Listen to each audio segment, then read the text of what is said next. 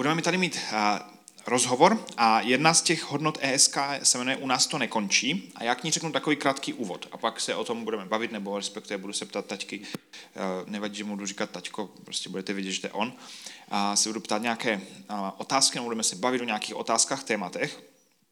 A my jsme, když jsme přemýšleli na tu hodnotu, u nás to nekončí, tak druhá varianta názvu bylo, že, že nechceme být poslední článek řetězu, že nechceme v církvi být ti poslední, kdo se jako scházejí, je to fajn a pak jako, jako vymřeme nebo se rozhodneme už nescházet, tak prostě poslední zhasne a, a čau. Ale že věříme, že církev je něco, co Ježíš ustanovil a co má dál a dál pokračovat v každé kultuře, v každé zemi, různými formami, a, ale je to něco, co, co přináší naději do společnosti a do životu lidí.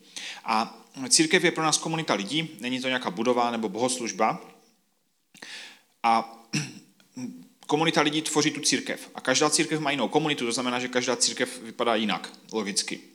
A každý něco umí, ať už praktického nebo vztahového, každý máme nějaké silné, slabé stránky. A možná bychom to nedokázali napsat o sobě, ale dokázali bychom to říct o druhých kolem nás, které známe. A každý to může těma svýma silnýma stránkama přispívat pro blaho té komunity. A křesťanská církev není o tom, že to, ně, ně, že to někdo vede, jak třeba v některých firmách, a ten má, ten má pod sebou lidí a zadává jim úkoly a ti to plní. A nakonec všichni dostanou výplatu a ten nahoře jako má furt víc peněz a je furt slavnější. Ale v církev měla být komunita lidí, kde se snažíme rozvíjet a podporovat druhé v jejich růstu. Kde, kde se snažíme, aby každý jako vzkvétal nebo zářil nebo prostě rostl v tom, co, co umí a snažíme se v tom jeden druhého podporovat a budovat. A ideální je, když lidé, kteří jsou v církvi noví, tak předrostou ty, kteří tam už jsou dlouho, protože jsou v něčem lepší, obdarovanější, schopnější a každý jsme nejlepší v něčem jiném. Každý jsme unikátní. Samozřejmě část z nás bojuje s komplexy, ne, někdo třeba prožívá nejistotu, jestli vůbec něco umí, jestli má vůbec druhým co dát, jestli vůbec může být nějak přínosem, požehnáním druhým lidem. Ale my věříme, že každý něco má.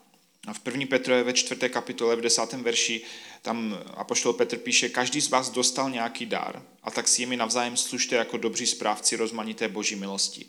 A každý z vás, e, znamená každý,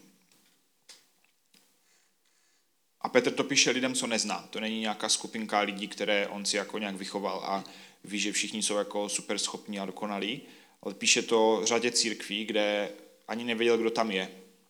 Takže to, že píše každý, vyplývá z jeho důvěry v to, že, že Bůh každému dal nějakou schopnost, než by to psal konkrétním lidem. A kdo jste v ESKDL, tak víte, že se snažíme zapojovat více a více lidí do různých služeb, v církvi tomu říkáme služby nebo zodpovědnosti. A k tomu se dá přistupovat dvěma způsoby, nebo každý jsme asi zažili jeden z obou způsobů. Ten první je, že se vymyslí nějaké služby, nějaké zodpovědnosti, nějaké věci, co se mají dělat a teď je potřeba najít lidi, kteří to udělají. Takže se vymyslí, tak měli bychom tu mít třeba kavárnu, no a teď musíme najít lidi, co teda tu kavárnu budou dělat. Nebo tak měli bychom tu mít kázání v neděli, tak potřebujeme, aby na každou neděli se někdo upsal, aby teda kázal. A uh, ono to jako může být uh, fajn, uh, akorát to nezní úplně jako nějak, že by, nás, že by to člověka hluboce naplňovalo, že jako vykrývá jenom nějakou potřebu, že se potřebuje, někdo potřebuje, aby něco udělal. A jako všichni to v životě tak občas musíme dělat. Jo? Když prostě doma jako vynášíte koš, tak taky uděláte, protože to je potřeba. Neprožíváte u toho nějakou hlubokou radost a jako naplnění a smysl života, že jako umýváte nádobí nebo vynášíte koš, ale jsou věci v životě, které prostě děláme, protože jsou potřeba a někomu pomůžou. Nám nebo druhým ideálně. A nebo potom ten druhý způsob je, že chceme jako církev společně vytvářet prostředí, kde můžeme navzájem jedním druhým sloužit a pomáhat podle našich obdarování, silných stránek a schopností a chceme, aby každý v tom našel svoje místo. A si moc přáli, aby tenhle prvek v ESK byl podstatný a byl přítomný. Že respektujeme, co kdo umí, v čem je silný a chceme, aby lidé našli své místo v církvi tam, kde se na to cítí, ne aby dělali jenom něco, protože to je potřeba dlouhodobě, že občas něco skutečně je potřeba, A tak eh, v reálu to je potom kombinace obojeho, někdy děláme něco, co je potřeba, někdy děláme uh, ideálně i něco, v čem vidíme smysl. A ideálně, aby dlouhodobě to bylo tak, že skutečně každý v církvi je na svém místě nebo najde svoje místo. A současně ale ta hodnota je o tom, že chceme nejenom, abychom každý si našli to, co jako v čem se cítíme dobře a zůstali v tom, ale chceme to předávat dál a učit to další lidi. Aby naše identita nebyla v tom, že já jsem šéf tady toho, nebo já tady to umím nejlíp, ale chceme to předávat dál, aby další lidé mohli růst a rozvíjet se. A ta hodnota u nás to nekončí, se může vztahovat na spoustu oblastí života. Je to i na předávání naší víry, toho, čemu věříme. A dneska se chceme ale víc bavit o, o tom, a, o těch schopnostech, obdarováních, talentech, a službě druhým. A ten proces často toho předávání nebo učení nebo eh, budování druhých lidí je, jako většinou je nějaký složitý, nikdy není úplně ideální, ale věříme, že je nezbytný a že je důležitý pro život církve a že taky vytváří v církvi život, protože to potom žije, roste to, lidé se jako mění v tom, co kdo dělá a není to prostě takové sterilní, stereotypní a pořád stejné. A teď už přecházíme k otázkám na, na tačku, které jsem si připravil. A první otázka na tebe je, jak máš u sebe v životě rozdělené to, kdy sloužíš druhým, protože to je zrovna potřeba, a co ti k tomu případně dává motivaci, že prostě uděláš něco, když tě to nebaví, protože to jako je potřeba. A kdy chceš v životě dělat to, co je ti blízké, v čem jsi obdarovaný a co tě naplňuje. Jako jak tady ty dvě eh, oblasti eh, jako balan, balancují ve tvém životě? No, tak eh, já jsem ty otázky dostal předem od Ondry, z hodou okolností. A když jsem četl tuhle, tak vlastně moje první poznámka k tomu byla, že nevím. Že nevím, jak to mám vybalancované, nebo... Děkuji, takže dál. A pak jsem si říkal, to je asi blbé, kdybych řekl jenom tohle. Tak když jsem se nad sebou zamyslel, tak já bych řekl, že asi o mě platí, že obecně, že když vidím nějakou potřebu, a to může být různého druhu, tak mě to uh, aktivizuje. Pokud to není úplně mimo rámec mých možností nějak to zajistit, třeba kyslík na Marsu, tak to bych asi nedal, ale tak mě to prostě aktivizuje a vede mě to nejenom k tomu, že já sám se nějak do toho vrhnu, ale kdo mě zná, tak víte, že se pak lidé kolem mě stávají obětí toho, ne, že bych je objímal, ale že prostě jsou obětí eh, těch nějakých, nějakého toho zapojení. A to může být opravdu i velmi praktické. Ale jinak k tomu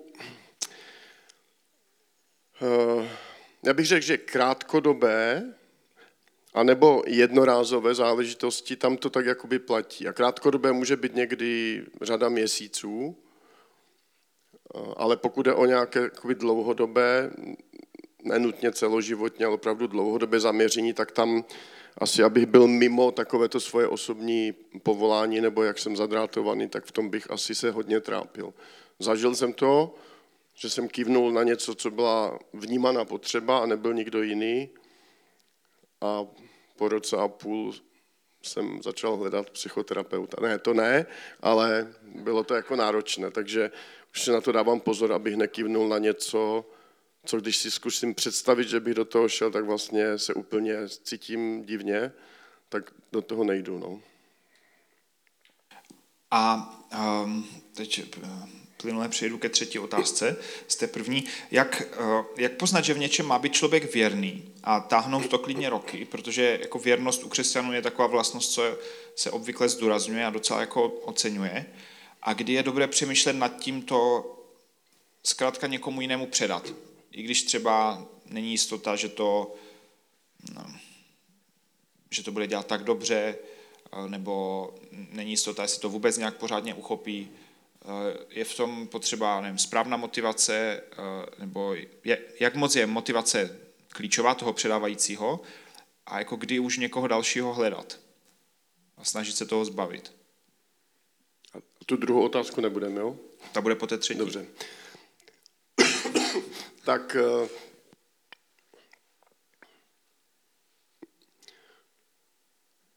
jako ta délka toho tahání, toho, kdy to člověk táhne sám, jako asi je dobré si říct, že bude individuální, velmi.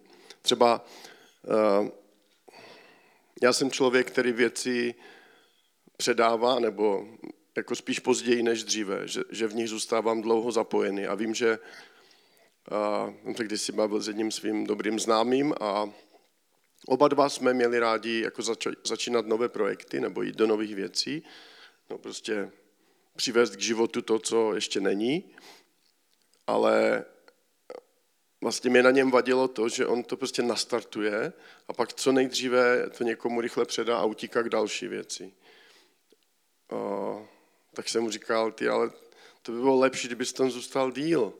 No a on mi říkal, no a mě zase vadí na tobě, že ty prostě něco nastartuješ a pořád z toho nejsi schopen odejít, jakože už bys to mohl někomu předat a věnovat se něčemu jinému. Takže to bude individuální. Já jsem, kdo mě znáte, tak víte, že já v těch věcech zůstávám dlouho a asi v řadě případů, které si ani neuvědomují déle, než bych možná musel nebo měl. Tak za to se teda neomlouvám, ale chtěl jsem, abyste to věděli. Pokud jde o nesprávné motivy, jako toho, že už něco někomu předám, tak si myslím, že mezi nesprávnými motivy bude, no já už nemůžu dál. Tak eh, to samozřejmě souvisí, je tak na hraně i potom, že ten člověk se může být cítit, cítit, že nemá jinou možnost, že když to nevezme, tak vy zemřete nebo vyhoříte nebo něco. Eh, nesprávným motivem může být i lenost. Jako, že, jo, že nebo taková nevytrvalost, že prostě jo, tak něco, do něčeho se zapojím a potom tak to někomu předám, že už, už se mi nechce. A nebo i taková třeba nedůslednost, ale ta hranice je tam taková těžká no, mezi tím. A správné motivy k tomu, abychom něco předali dál, já bych řekl, že mezi to patří, nevím, jestli je motiv, ale jako faktor, je, je to pokora. Člověk musí být schopen jako si uvědomit, že, uh, no, že s ním to s tím ten svět neskončí. Je to, řekněme, i upřednostňování druhým. Může v tom být určitě nějaké strategické myšlení, v čemž zas ten druhý se může cítit být, že je kolečko v soukolí a já se ho snažím tam jako zapasovat, aby ta mašina dál jela. Může v tom být i prostá poslušnost, když to člověk takhle jako prožívá před Pánem Bohem, nebo mu to někdo nebo více lidí kolem řekne tak uh, asi tak. Děkuji. Já si myslím, že to je taky hodně, uh, nebo do určité míry to může být generační věc, protože vlastně v dřívějším režimu, co jsem slyšel, bylo jako běžné, že člověk dělá prostě celý život nějakou práci, něco to, v čem se, jako jednu práci, to, v čem se vyučil a, nebo to, co vystudoval. A jako chodilo se do práce celý život. Chodilo se do práce jednom, celý, no. celý život. A že v podstatě měnit nějak jakoby práce, obory nebo tak bylo jakoby divné nebo podezřelé. Že člověk dělal klidně celý život něco, co ho nebaví, protože ho to uživilo a ani moc neměl na vybranou. A dneska je jako pro lidi, jako když hm, dneska pro mladé lidi někdo chce jako v práci závazek na pět let nebo deset let, tak to je prostě nemyslitelně dlouhá doba, že lidé se nechcou upsat do něčeho, co jim není blízké, co je nebude bavit, v čem pak jakoby zůstanou a budou to muset táhnout, i když a vlastně ztrácet v tom kus života. Pravda, tak to jsem o tom nepřemýšlel, že by to mohlo souviset i s mým věkem, ale asi máš pravdu. To jsem, Nebo spíš jsem... s rokem narození, tak no, asi jo. To mi jenom tak napadlo, jsem určitě nechtěl naznačit. Tak. Um... Zhoda okolností tak eh, v každé církvi a v každé službě, eh, že my oba dva pracujeme taky v Křesťanské akademii mladých s dalšími církvemi, eh, tak v každé církvi, v každé službě je to tak, že se řeší i generační předávání mladším lidem. A mm, asi většina odborníků se zhodne, že doba se dneska mění rychleji, než se měnila v minulosti. A i ta představa jednotlivých generací, jak by církev měla vypadat a jak by měla působit a, jak, a co by se v ní mělo dělat, je dost odlišná.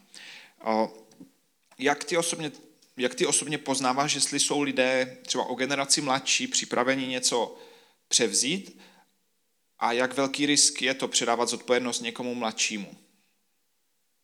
To je taková dost široká otázka. Jo, já jsem chtěl v tuto chvíli požádat všechny, kdo někdy se mnou spolupracovali a jsou o generaci mladší než já, jestli by opustili tuto místnost. Já bych chtěl říct několik důležitých věcí. ne. Řekl bych, že, že mi to moc nejde. Asi po všech jakoby neskušenostech dávám přednost takové nějaké zkušební době, která je pro obě strany, nebo jak to říct, jako, je to takové pragmatické, jako pojďme to zkusit. A třeba za půl roku si řekněme, nebo za rok, a když se v tom nebudeš cítit ty, nebo já prostě budu mít psychosomatické potíže, tak, tak vlastně se rozejdeme nebo rozloučíme. Protože to může být otázka ne, že ten člověk je v, v něčem špatný, ale prostě si třeba nesednou ty osobnosti, ta chemie si nesedne nebo tak. Takže, takže já to poznávám tak, že to zkouším pak asi bych řekl, že bez rizika to nikdy vlastně nelze, když se bavíme o projevu důvěry a riziku, tak vlastně to nejde jedno bez druhého.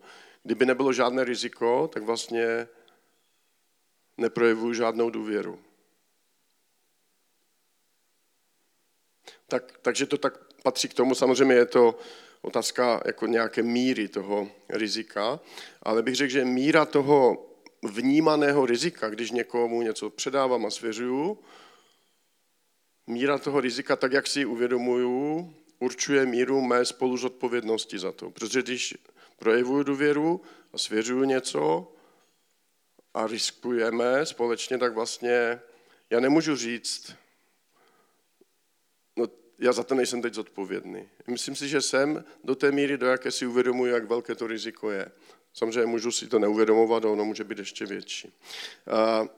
Jinak v práci teda poslední dobou používám právě po těch všech neskušenostech. Já nejsem nějaký znalec lidských duší, a, tak já používám takové sofistikované uh, nástroje, testy, a, ale to je jako i málo. Dostanu výsledky toho testu, toho potenciálního pracovníka a říkám si, aha, hm, Tady je to větší, tady je to menší. A co teď s tím? Takže vlastně ještě pak poprosím někoho, kdo má certifikát k tomu, ale i takovou praktickou moudrost, bych řekl od Boha, aby se na to podíval a řekl mi, co teď s tím, co to může znamenat v praxi. Tak to, to mi pomáhá v práci, ale v ESK to nemáme a asi to neplánujeme. No a v praxi pak taky v církvi hlavně hledám moudrost v takové té, v tom, že se poradím s jinými lidmi, že se jich zeptám, co si myslí oni a někdy se podle toho zařídím. Děkuji moc. To je to takové plné sebereflexe. Uh, tak uh, jak bys popsal v praxi rozdíl mezi předáváním, mimochodem spoustu toho, o čem mluvíme, tak v podstatě je úplně stejné i při předávání jako uh, v rodině, jako předávání věcí svým dětem, anebo i v práci, jo, že v církvi to není až tak, až tak odlišné od jiných oblastí v životě. Jak bys popsal v praxi rozdíl mezi předáváním úkolu a předáváním autority? No, tak když někomu předávám úkol, tak mu dám zadání, v podstatě i to, jak to má udělat, takže nejenom co, ale i jak, takové to know-how. Průběžně to musím kontrolovat, je to spíš jedno, byť třeba opakovaná, ale jednorázová záležitost a ta vrcholová zodpovědnost zůstává na mě a musí tam být nějaký systém jako vykazatelnosti. No, je to, je to závislé na tom zadání, na tom vedení. Když předávám úkol, když předávám jakoby, zodpovědnost za oblast nebo autoritu tomu člověku, tak si myslím, že spíš jde o to předat jakoby, tu vizi, o co nám jde společně, k čemu chceme dospět, no, ujistit se, že se shodujeme. To know-how asi tam může patřit na základě předchozích třeba dobrých zkušeností, ale je na něm, on by měl mít právo to změnit. Jakože to bude dělat jinak. Eh, měl by mít svobodu v tom, jakou cestu zvolí k těm cílům. A měl bych ho podporovat uh, pořád i přes ty chyby. Když mu dávám tu autoritu, tak to souvisí s tím rizikem a s tou důvěrou, tak vlastně bych měl za ním, za tím člověkem stát. To, v tom prvním případě taky, ale tady autorita neznamená, že se vlastně zříkám té zodpovědnosti nějak. No. Nevím, jestli jsem to popsal v praxi, ale... Jo. A co bys poradil někomu, kdo má strach, že se stane nepotřebným a zbytečným, když druhé naučí to, co sám umí a budou v tom pak lepší než on? No, to v první chvíli taky jsem si říkal, jak jsem to četl, tu otázku, jakože, tyjo, tak to snad ani, to jako fakt. Uh, ale jo, pak jsem si říkal, že to asi jako je pravda, že to může, může nastat. Jako z křesťanského pohledu, když jako mluvit o zbytečnosti a nepotřebnosti ve spojení jako s lidskou bytostí je vlastně, to nelze, protože nás tvořil Bůh a vložil do každého z nás hodnotu a i kdybychom neudělali vůbec nic, ani nehli prstem, tak vlastně nejsme zbyteční a nejsme nepotřební. Ale jako jo, v kontextu toho, o čem mluvíme, to chápu, může k tomu dojít. Já bych řekl, že v ideálním případě by bylo fajn, jako když k tomu dojde, že, že se podaří něco předat a ten člověk to dělá lépe než my, tak bychom vlastně měli uspořádat chválící večer a nebo aspoň soukromí si udělat a být za to vděční. No nicméně vím a připouštím, nebo jo, že zejména když to je v kombinaci s jinými okolnostmi, takže že ten pocit může být takový, a když se to skombinuje s jinými, tak to může vést i třeba nevím, k takovým pocitům jako, nebo k depresi. Já bych asi mluvil s Pánem Bohem, mluvil bych s lidmi, jako sdílel bych to s někým otevřeně, jako jak si teď připadám. Asi s těmi, u níž bych očekával, že mě pochopí, i když se mi nebudou souhlasit, nebo že mě aspoň vyslechnou. Jo, a tak já bych asi si osobně našel něco jiného, v čem bych se mohl zapojit a zase bych se realizoval nebo něco takového, ale jo. Tak moje první reakce byla, že jsem se tak zlehčil, jako, tak to je snad nonsens, ale jako uznávám, že to opravdu může být a může to být velmi vážné a nezůstaňte v tom sami, pokud byste takový pocit měli. Pokud ten člověk opravdu to dělá lépe, tak třeba to je jako známka toho, že, že máme, máte jít to něčeho jiného už, no. nebo ho z dálky podporovat. Teď mě napadá s tím spojená bonusová otázka. A že každý z nás má v, životě nějak, má v životě nějaké věci, které umí a ve kterých se realizuje. A vlastně to, že jsme schopni je dělat, díky tomu se cítíme tím, kým jsme. A když ale o to přijdeme, což může být i služba jako v církvi, ale může to být i uh, prostě práce, kde cítíme, že prostě to, co jsme dělali, mělo smysl, tak uh, jak příliš moc jako nemít svou identitu v tom, jakoby, co dělám jo, v, té, v té službě nebo v té zodpovědnosti a mít tu identitu, tak jak si říkal, že i kdybychom ne, jako nehli prstem, tak pořád máme obrovskou hodnotu. Nevím, jestli se tomu jde nějak bránit, ale jestli si třeba to zažil, nebo... No, já jsem to zažil, ale právě v kontextu, nebo v kombinaci s těmi jinými okolnostmi, jako zdravotními problémy, že vlastně jsem nemohl, pokr- ne, že by to nebylo tím, že by přišel někdo jiný a chtěl to dělat, a chtěl to dělat lépe, nebo to dělal lépe. To, to je jedno, jestli to by dělal lépe nebo ne, ale prostě spíš, že já sám jsem nemohl pokračovat v tom. Tak, tak to bylo pro mě tehdy, jo, že ta omezení byla taková, že jsem prostě ten fusion u nás nemohl tehdy vést. A tak to bylo pro mě strašně těžké. Mnozí z vás to slyšeli, že, že vlastně mi to bylo trapné jako samotnému před sebou, ale i před Pánem Bohem si uvědomit, jak, jak moc za ty roky ta moje identita se tak jako provázala a propojila s tím výkonem, s tím, že, že něco dělám a co dělám. A jo, takže to byly ty momenty, kdy že jo, jsem v soukromí eh, brečel a říkal jsem Pánu Bohu, um, spoustu věcí. No. Bylo to dobré, jako z dlouhodobého hlediska to bylo dobré, že od té doby si myslím, že mnohem víc to, že mohu něco dělat, že mohu sloužit, beru jako privilegium, ne jako samozřejmost. Jenom protože jsem živý, že mám nějaké schopnosti, to neznamená, že jako můžu. To stejně to je všechno dar jako a, a, a výsada. No. A já jsem ještě chtěl říct, té, tam měl jednu poznámku k té předchozí otázce. Když někde eh, začínáme Fusion, to takové, kdo nevíte, takové studentské sbory. Udělá se propagace na školách a pak ty děcka chodí do toho souboru a tam zpívají a chodí do workshopu. Tam se učí hrát na nástroje a Fusion má živý sbor, živou kapelu. A neřeknu to ten vtip. a aby to mohlo začít, tak vlastně na začátku tam musí už být nějaký tým z té místní církve a musí tam být mimo jiné kapela. To znamená aspoň ti čtyři hudebníci, kteří je doprovázejí. A cílem, potom jak to začne, jak se začnou dělat workshopy, tak se ti studenti se mohou přihlásit, naučit se hrát na ty bici, kytaru a tak. Řada z nich, se, co tam začnou chodit, tak se zjistí, že už třeba jsou hotoví bubeníci, jakože někam chodili sedm let a neměli s kým hrát, to je bonus. Ale trvá to třeba tak půl roku až rok, než ta prvotní kapela, kterou dal dohromady ten tým nebo ta církev, může být nahrazena tou novou kapelou nebo těmi novými hudebníky z řad těch studentů. A o to nám jde, aby oni byli zapojováni a mohli se rozvíjet a tak dále. No a v tomto kontextu, než to začne, tak vždycky říkáváme té místní církvi, tomu týmu, té kapele, zejména té kapele. Vy budete úspěšní, když nebudete potřební. Budete úspěšní, když tu budete téměř zbyteční.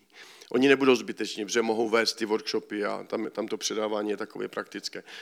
A věřte nebo ne, na některých místech je to pro ně strašně těžké, protože samozřejmě je to baví, jim se to líbí. Oni mají nějaký význam, jsou potřební, jsou obdivováni v lepším případě. No, tak to jsem chtěl říct tomu jako příklad.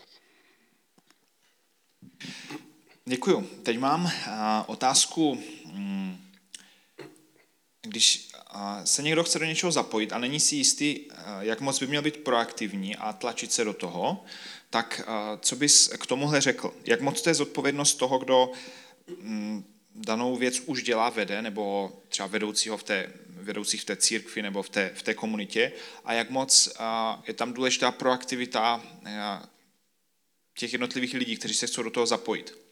A by měl říct takové extrémy, tak někdy, když vlastně se spolehá na to, že, že vedoucí všecko jakoby vymyslí a všechny lidi osloví a tak, tak ti vedoucí nemají citlivost na to, co ti jednotliví lidé třeba umí nebo co by chtěli dělat.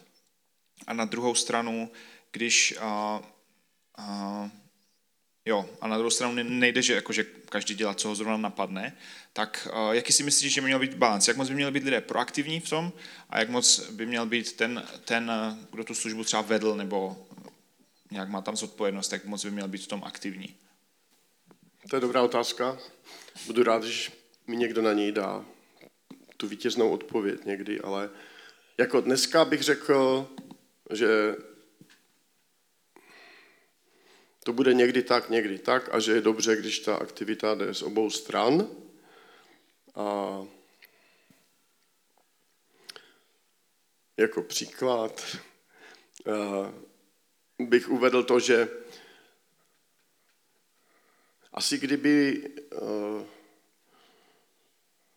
kdyby mě neoslovil Dan z Písku, někteří ho znáte, před, něk, před řadou let a řekl, kdyby mi neřekl, hele, já bych, je, on zareagoval na nějakou veřejnou výzvu, jo, tehdy byla obměna v týmu, jeden člověk odcházel z administrativy a jsem na nějakém foru řekl, že hledáme jako nějaké pomocníky externí a on se přihlásil. On byl jeden z těch lidí, který se přihlásil.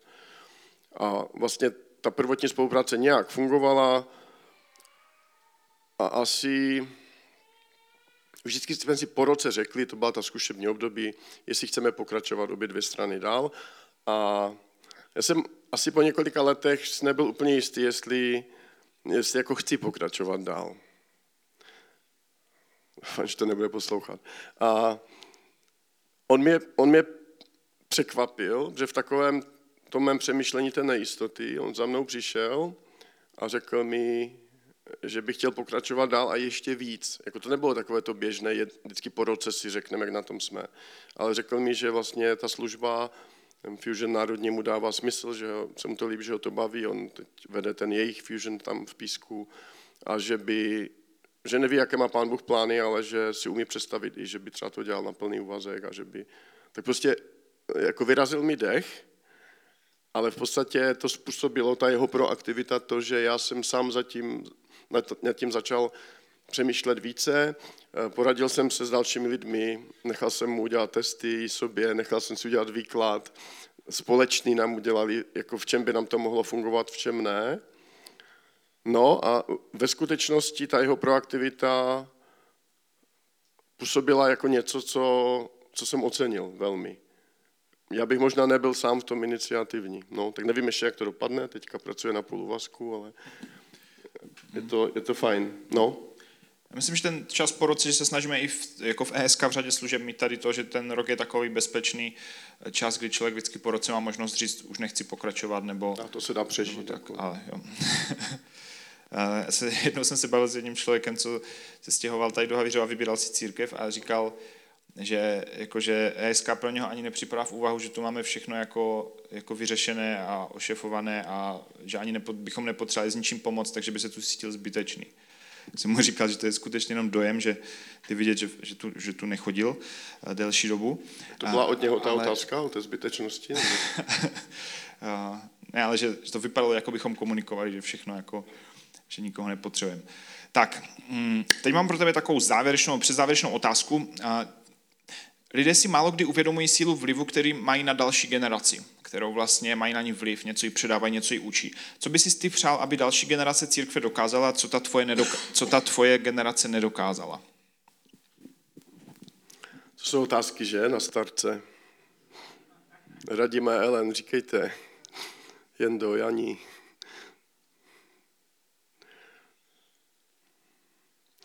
Tak my, když tenhle sbor vznikal, tahle církev, tak jsme zpočátku velmi odvážně, vizionářsky mluvili o tom, že bychom chtěli, myslím, tehdy do pěti let založit ještě další církev někde na Šumbarku. A podívejme se, uběhlo 25 let a zatím nic. Ne, tak já osobně věřím třeba na to, že, že no, záleží, jako záleží, v závislosti na okolnostech může být někdy lepší, než jedna velká megacírkev v Havířově, která je nějakým způsobem uniformovaná. Když existuje více jakoby menších třeba zborů, které jsou i blíže eh, těm lidem regionálně, jakože nemusí dojíždět a tak dále.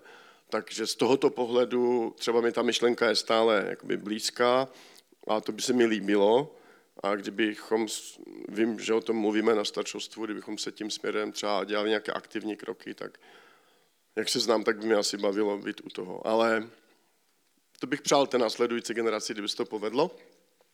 No a potom, nevím, jestli máte představu o tom, jak, kolik procent obyvatel eh, Havířova eh, jako se hlásí ke křesťanské víře, že jsou to křesťané. Těsně po revoluci to bylo tak kolem jednoho procenta. Myslím si, že jsme se úplně příliš nezvedli, tak mě by se strašně líbilo, kdyby přišel den, kdyby vaší generaci se podařilo, že by se to zvedlo na 5 až 10% Ale to nemyslím jako závazné. I čtyři jsou fajn. No. Děkuji moc. Takže víme teď, co budeme dělat. Tak, uh, Úplně závěrem já jenom chci říct a taky se tě zeptat, že my jsme dneska mluvili spíše o jako předávání služby nebo nějakých zodpovědností, ale to u nás to nekončí, se týká spousty oblastí v životě, včetně víry, včetně předávání věcí v rodině. A my u té hodnoty máme jeden takový verš z Bible, z 2. Timoteovi, z 2. kapitoly, kde apoštol Pavel píše Timoteovi, což byl jeho takový jako učedník, tak mu píše, co si ode mě slyšel před mnoha svědky, to svěřuj věrným lidem, kteří budou schopni učit zase další.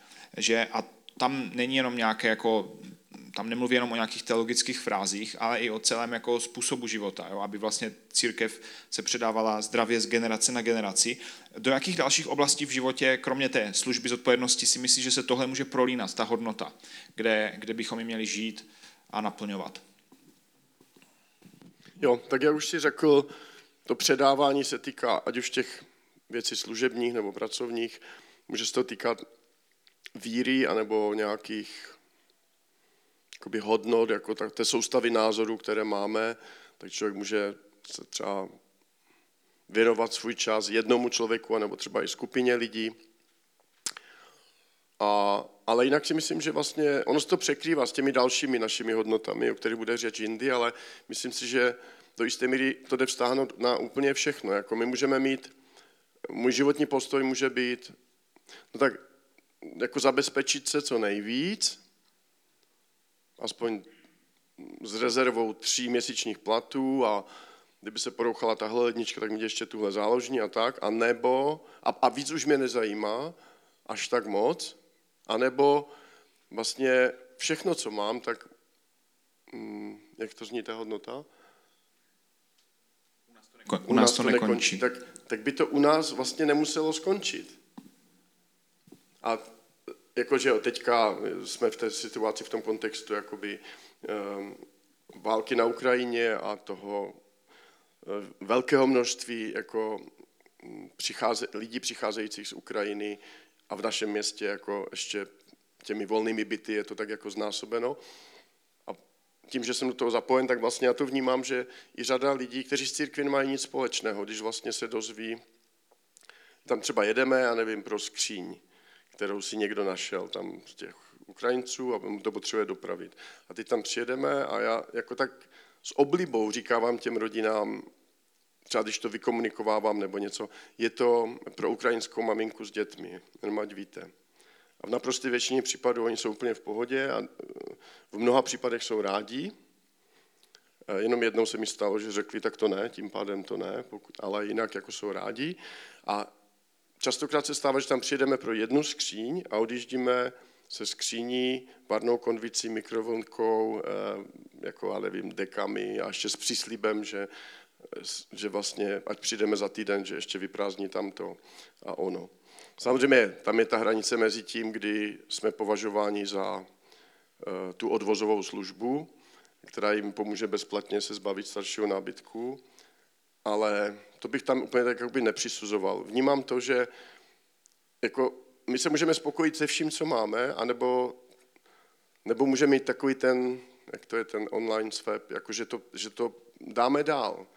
To je taková nějaká ta aplikace nebo něco, že už to nepotřebujete, anebo si myslíte, že někdo by to potřeboval víc, tak to prostě pošlete dál. Tak, tak já si myslím, že by to tak mělo být, že vlastně ty věci u nás nemusí končit. To nejsme my a pak kontejner. A nemluvím jenom o vyloženě věci, které už nepotřebujeme. Tak, nevím, jestli... Děkuji moc.